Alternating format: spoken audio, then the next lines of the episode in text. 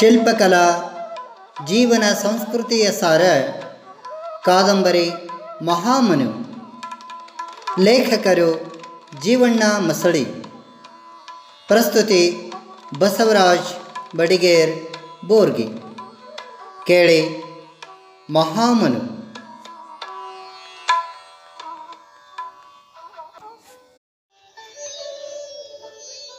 ಸಂಚಿಕೆ ತೊಂಬತ್ತೊಂದು. ಮಾನವನು ಪರಬ್ರಹ್ಮಾನಂದವನ್ನು ಹೇಗೆ ಹೊಂದಬೇಕೆಂಬುದನ್ನು ಮಹಾಮನು ವಿವರಿಸುತ್ತ ಮುಂದುವರಿಯುತ್ತಾನೆ. ಮಾನವನು ಆಧ್ಯಾತ್ಮ ಸಾಧನೆಯನ್ನು ಪ್ರಾರಂಭಿಸುವ ಪೂರ್ವದಲ್ಲಿ ಅಹಂಕಾರವನ್ನು ನಿರಸನಗೊಳಿಸಬೇಕು. ಅಸೂಯೆ ಮತ್ತು ಕೋಪ ಇವು ಅಹಂಕಾರ ಎಂಬ ತಾಯಿಯ ಮಕ್ಕಳು. ಇವುಗಳನ್ನು ನಾವು ನಮ್ಮಿಂದ ದೂರ ಸರಿಸಬೇಕು. ಅಹಮ್ಮನ್ನು ನಾವು ಅಸೂಯೆ, ಕೋಪಗಳಿಂದ ಪ್ರತ್ಯೇಕಿಸಿದರೆ ಅದೇ ಅಹಂ. ನಾನು ಮೂಲ ಆತ್ಮ ಎಂದೆನಿಸುವುದು. ಅಹಂ ಬ್ರಹ್ಮಾಸ್ಮಿಯಲ್ಲಿ ಅಹಂ ಅಂದರೆ ನಾನು ಎಂದು ಅರ್ಥವಾಗುತ್ತದೆ. ಇದರಲ್ಲಿ ಅಹಂ ಬ್ರಹ್ಮ ಅಸ್ಮಿ ಶಬ್ದಗಳಿರುತ್ತವೆ. ನಾನು ಯಾರು ಎಂದು ನಮ್ಮನ್ನು ನಾವೇ ಕೇಳುತ್ತಾ ಹೋಗಬೇಕು. ನೇತಿ ನೇತಿ ಎಂದೆನ್ನುತ್ತ ಕೊನೆಗೆ ಅದು ಬ್ರಹ್ಮಾನಂದಾಸ್ಮಿ, ಅಹಂ ಬ್ರಹ್ಮಾಸ್ಮಿ ಎಂದು ಉತ್ತರ ಕೊಡುತ್ತದೆ. ನಾನೇ ಬ್ರಹ್ಮನೇ ಆಗಿರುತ್ತೇನೆ.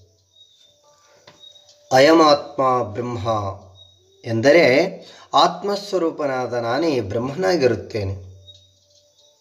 ಮುಂದೆ ನಿಶ್ಚಿತಾರ್ಥದಲ್ಲಿ ತತ್ವಮಶಿ ಹೇಳುತ್ತದೆ. ತತ್ ಅದು ತ್ವಂ ನೀನು ಅಸಿ ಇರುತ್ತಿ. ಆ ಬ್ರಹ್ಮನೇ ನೀನಾಗಿರುತ್ತಿ. ಇದಕ್ಕೂ ಹೆಚ್ಚಿನ ಸ್ಪಷ್ಟತೆ ಪ್ರಜ್ಞಾನಂ ಬ್ರಹ್ಮದಲ್ಲಿ ಹೇಳಲ್ಪಟ್ಟಿದೆ. ಪರಬ್ರಹ್ಮಕ್ಕೆ ಮಹಾಪ್ರಜ್ಞೆ ಎಂದೆನ್ನುವರು. ಮಹಾಪ್ರಜ್ಞೆಯೇ ಬ್ರಹ್ಮಸ್ವರೂಪವಾಗಿ ಬೆಳಗುತ್ತದೆ. ಆದ್ದರಿಂದ ಅಹಂ ಬ್ರಹ್ಮಾಸ್ಮಿ ಅಯಮಾತ್ಮ ಬ್ರಹ್ಮ ತತ್ವಮಶಿ ಪ್ರಜ್ಞಾನಂ ಬ್ರಹ್ಮ ಈ ನಾಲ್ಕು ಮಹಾವಾಕ್ಯಗಳು ವೇದಾಂತದಲ್ಲಿ ಅತ್ಯಂತ ಮೇಲ್ಮಟ್ಟದ ಶಬ್ದಗಳಾಗಿರುತ್ತವೆ. ವೇದಾಂತ ತತ್ವದ ಸಾರವು ಈ ನಾಲ್ಕು ಮಹಾವಾಕ್ಯಗಳಲ್ಲಿ ಅಡಗಿದೆ. ಇವುಗಳ ಸವಿಯನ್ನು ಅರಿತು ಆಚರಿಸುವ ಪುಣ್ಯಪುರುಷನೇ ಅಪರೋಕ್ಷ ಜ್ಞಾನಿಯಾಗಿ ಬ್ರಹ್ಮಾನಂದದ ಸುಖವನ್ನು ಅನುಭವಿಸುವನು. ಸ್ವಾಮಿಗಳು ಮತ್ತು ಸ್ತೋತೃಗಳು ಮಹಾಮನುವಿನ ವೇದಾಂತದ ಮೇಲೆ ಮಾಡಿದ ಮಹತ್ವದ ಪ್ರವಚನ ಕೇಳಿ ಹರ್ಷಭರಿತರಾದರು. ಎಲ್ಲರೂ ಪರಮಾನಂದಪಟ್ಟರು. ಮಹಾಮನುವಿನ ಬಗೆಗೆ ಸ್ವಾಮಿಗಳಿಗೆ ಇನ್ನಷ್ಟು ಗಾಢವಾದ ಪ್ರೇಮ ಉಂಟಾಯಿತು. ಸ್ವಾಮಿಗಳ ಅಪ್ಪಣೆಯ ಮೇರೆಗೆ ಮಹಾಮನು ಮಠದಲ್ಲಿ ಎರಡು ತಿಂಗಳು ಕಳೆದನು. ಅವನು ಒಂದು ದಿನ ಪೋತಲೂರು ಬಿಟ್ಟು ಹೊರಡಲು ಸಿದ್ಧನಾದನು.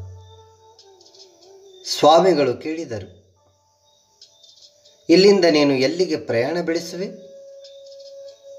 ಅದಕ್ಕೆ ಮಹಾಮನು, ನನಗೆ ಗೊತ್ತಿಲ್ಲ. ಭಗವಂತನ ಇಚ್ಛೆ ಎಲ್ಲಿಗೆ ಹೋಗಬೇಕು, ಏನು ಮಾಡಬೇಕು ಎಂಬುದನ್ನು ನಾನು ವಿಚಾರಿಸುವುದೇ ಇಲ್ಲ. ಅದು ಭಗವಂತನ ಇಚ್ಛೆ ಎಂದನು. ಆಗ ಸ್ವಾಮಿಗಳು ನಾನೊಂದು ಸ್ಥಳವನ್ನು ನಿರ್ದೇಶಿಸುತ್ತೇನೆ. ಅಲ್ಲಿಗೆ ಹೋಗುವೆಯಾ? ಎಂದರು. ಮಹಾಮನ ಉತ್ಸಾಹಭರಿತನಾಗಿ ಹೇಳಿದನು. ಪೂಜ್ಯರೇ, ಅಗತ್ಯವಾಗಿ ಹೇಳಿ. ನನಗಾಗಿ ನೀವು ಇಷ್ಟು ಕಳಕಳಿಯಿಂದ ಹೇಳುತ್ತಿರುವಾಗ ನಾನು ನಿಮ್ಮ ಮಾತನ್ನು ಹೃತ್ಪೂರ್ವಕವಾಗಿ ಸ್ವಾಗತಿಸುತ್ತೇನೆ. ಸ್ವಾಮಿಗಳು ಹೇಳ್ತಾರೆ ನೋಡು ಇಲ್ಲಿಂದ ನೂರು ಮೈಲು ದೂರದಲ್ಲಿ ಪ್ರಶಾಂತಿ ಧಾಮ ಎಂಬ ಭವ್ಯವೂ ದಿವ್ಯವೂ ಆದ ಆಶ್ರಮವಿದೆ. ಅದಕ್ಕೆ ಭಾರದ್ವಾಜ ಆಶ್ರಮ ಎನ್ನುವರು. ನೀನು ಅಲ್ಲಿಗೆ ಹೋಗಲೇಬೇಕು. ನಿನ್ನಂಥ ಸಾಧಕರಿಗೆ ಅದು ಯೋಗ್ಯ ಸ್ಥಳವಾಗಿದೆ. ಅದಕ್ಕಿಂತ ಉತ್ತಮ ಸ್ಥಾನ ನಿನಗೆಲ್ಲಿಯೂ ಸಿಕ್ಕುವುದಿಲ್ಲ. ನಿನ್ನ ಜೀವನದ ಪರಮಸಿದ್ಧಿಗೆ ಅದೇ ಅತ್ಯುತ್ತಮವಾದ ಸ್ಥಾನ. ತ್ರೇತಾಯುಗದಲ್ಲಿದ್ದ ವಿಶ್ವಕರ್ಮ ವಂಶೀಯ ಭಾರದ್ವಾಜ ಋಷಿಗಳ ಆಶ್ರಮವೇ ಅದಾಗಿದೆ. ಅಲ್ಲಿಯ ಸ್ವಾಮಿಗಳಿಗೆ ಭಕ್ತರು ಭಾರದ್ವಾಜರೆಂದೇ ಕರೆಯುತ್ತಾರೆ.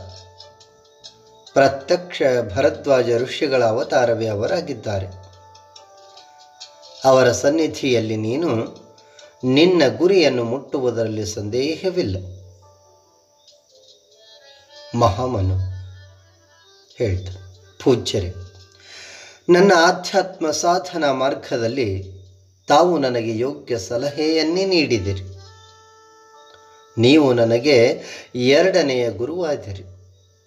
ಧನ್ಯ ಧನ್ಯ ಗುರುಗಳೇ ಎಂದು ಸ್ವಾಮಿಗಳಿಗೆ ದಂಡ ಪ್ರಣಾಮಗೈದು ಅಲ್ಲಿಂದ ಪ್ರಶಾಂತಿ ಧಾಮಕ್ಕೆ ಹೊರಟು ನಿಂತರು ಅಲ್ಲಿಂದ ಪ್ರಶಾಂತಿ ಧಾಮಕ್ಕೆ ಹೊರಟು ಬಿಟ್ಟನು.